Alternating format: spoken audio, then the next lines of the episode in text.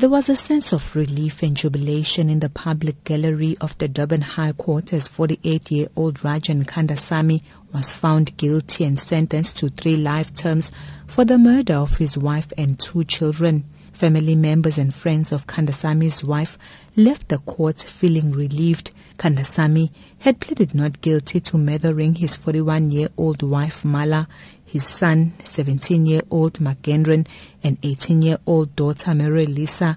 Their bodies were discovered by police in an upstairs bedroom of their home on the night of December 31, 2013.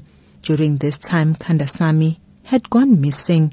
In his evidence, he suggested that there had been a burglary at his house and the next thing, he woke up at Albert Park in Durban. He said he could not remember anything as he suffered from amnesia. However, the court dismissed Kandasamy's evidence.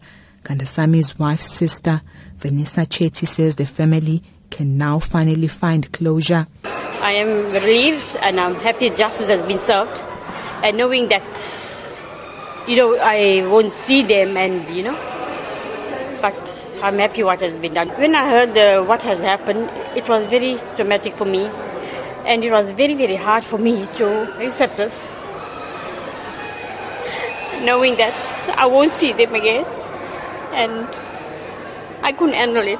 Another family member, Sewant Kumari, says Mala was a good wife who protected Kandasamy, although he was abusive. Kumari says the sentence will teach Kandasamy a lesson. So I am relieved, but we are sad that we cannot get them back.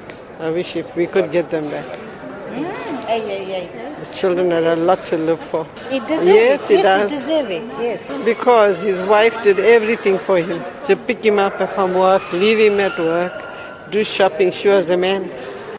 Kandasamy's attorney Stephen Samuels told the court that his client intends to appeal the sentence.